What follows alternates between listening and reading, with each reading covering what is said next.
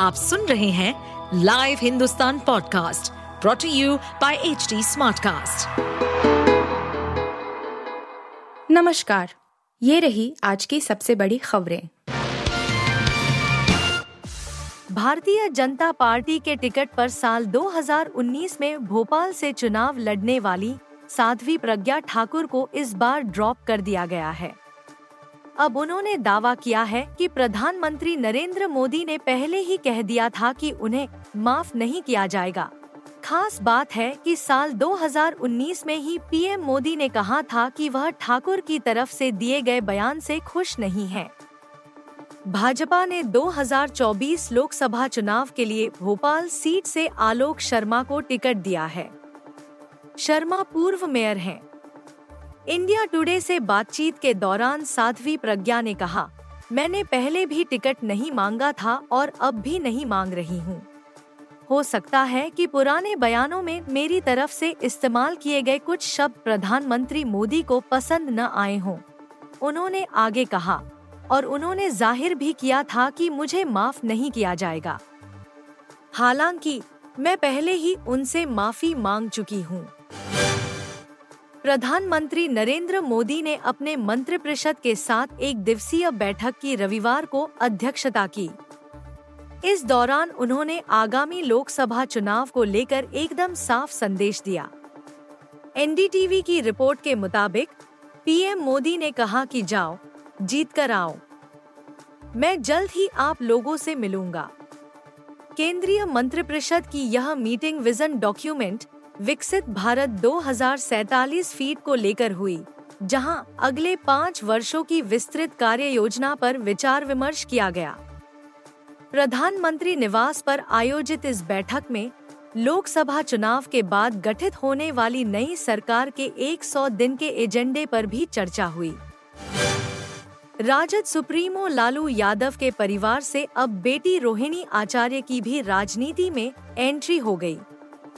तीन मार्च को पटना में आयोजित जन विश्वास महारैली में वो पहली बार यादव परिवार के साथ सियासी मंच पर नज़र आईं। पहली बार गांधी मैदान के ऐतिहासिक मंच पर पहुँची। पिता लालू के कहने पर उन्होंने समर्थकों का अभिवादन भी किया राबड़ी, तेजस्वी, तेज प्रताप और मीसा भारती के बाद अब रोहिणी आचार्य के सक्रिय राजनीति में शामिल होने की अटकलें तेज हो गई हैं। महारैली में लालू प्रसाद ने अपने संबोधन के दौरान रोहिणी आचार्य का ज़िक्र भी किया और कहा बताया कि किडनी डोनेट कर उन्होंने जीवन दान दिया है। वहीं, मंच पर सांसद डॉक्टर मीसा भारती भी अपनी माँ, पूर्व मुख्यमंत्री राबड़ी देवी के साथ मौजूद रही।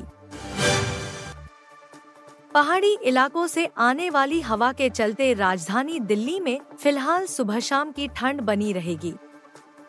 सप्ताह भर दिल्ली का अधिकतम तापमान 30 डिग्री से नीचे रहने की संभावना है। इस बीच, रविवार को अधिकतम तापमान सामान्य से एक डिग्री कम रहा। दिल्ली के ज़्यादातर हिस्सों में शनिवार को हल्की से मध्यम बारिश हुई थी। इसके चलते हवा में नमी रही। जबकि अगले तीन चार दिनों के दौरान हवा की गति मुख्य तौर पर उत्तरी पश्चिमी रहने की संभावना है।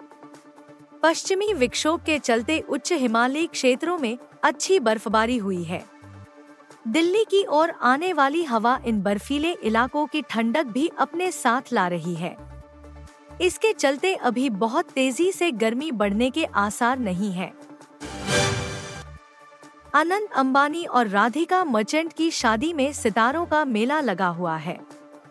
सुपरस्टार शाहरुख खान आमिर खान और सलमान खान तीनों इस ग्रांड इवेंट में एक साथ नज़र आए।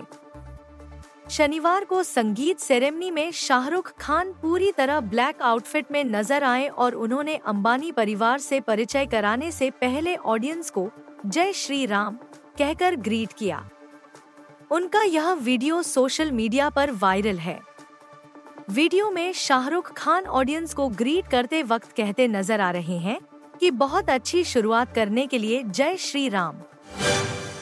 आप सुन रहे थे हिंदुस्तान का डेली न्यूज़ रैप, जो एच टी स्मार्ट कास्ट की एक बीटा संस्करण का हिस्सा है। आप हमें फेसबुक ट्विटर और इंस्टाग्राम पे एट एच टी या podcasts@hindustantimes.com पर ईमेल के द्वारा सुझाव दे सकते हैं। इस पॉडकास्ट पर अपडेटेड रहने के लिए हमें फॉलो करें एट एच टी हम सारे मेजर सोशल मीडिया प्लेटफॉर्म पर मौजूद हैं और ऐसे पॉडकास्ट सुनने के लिए log on to W W W dot H T smartcast dot com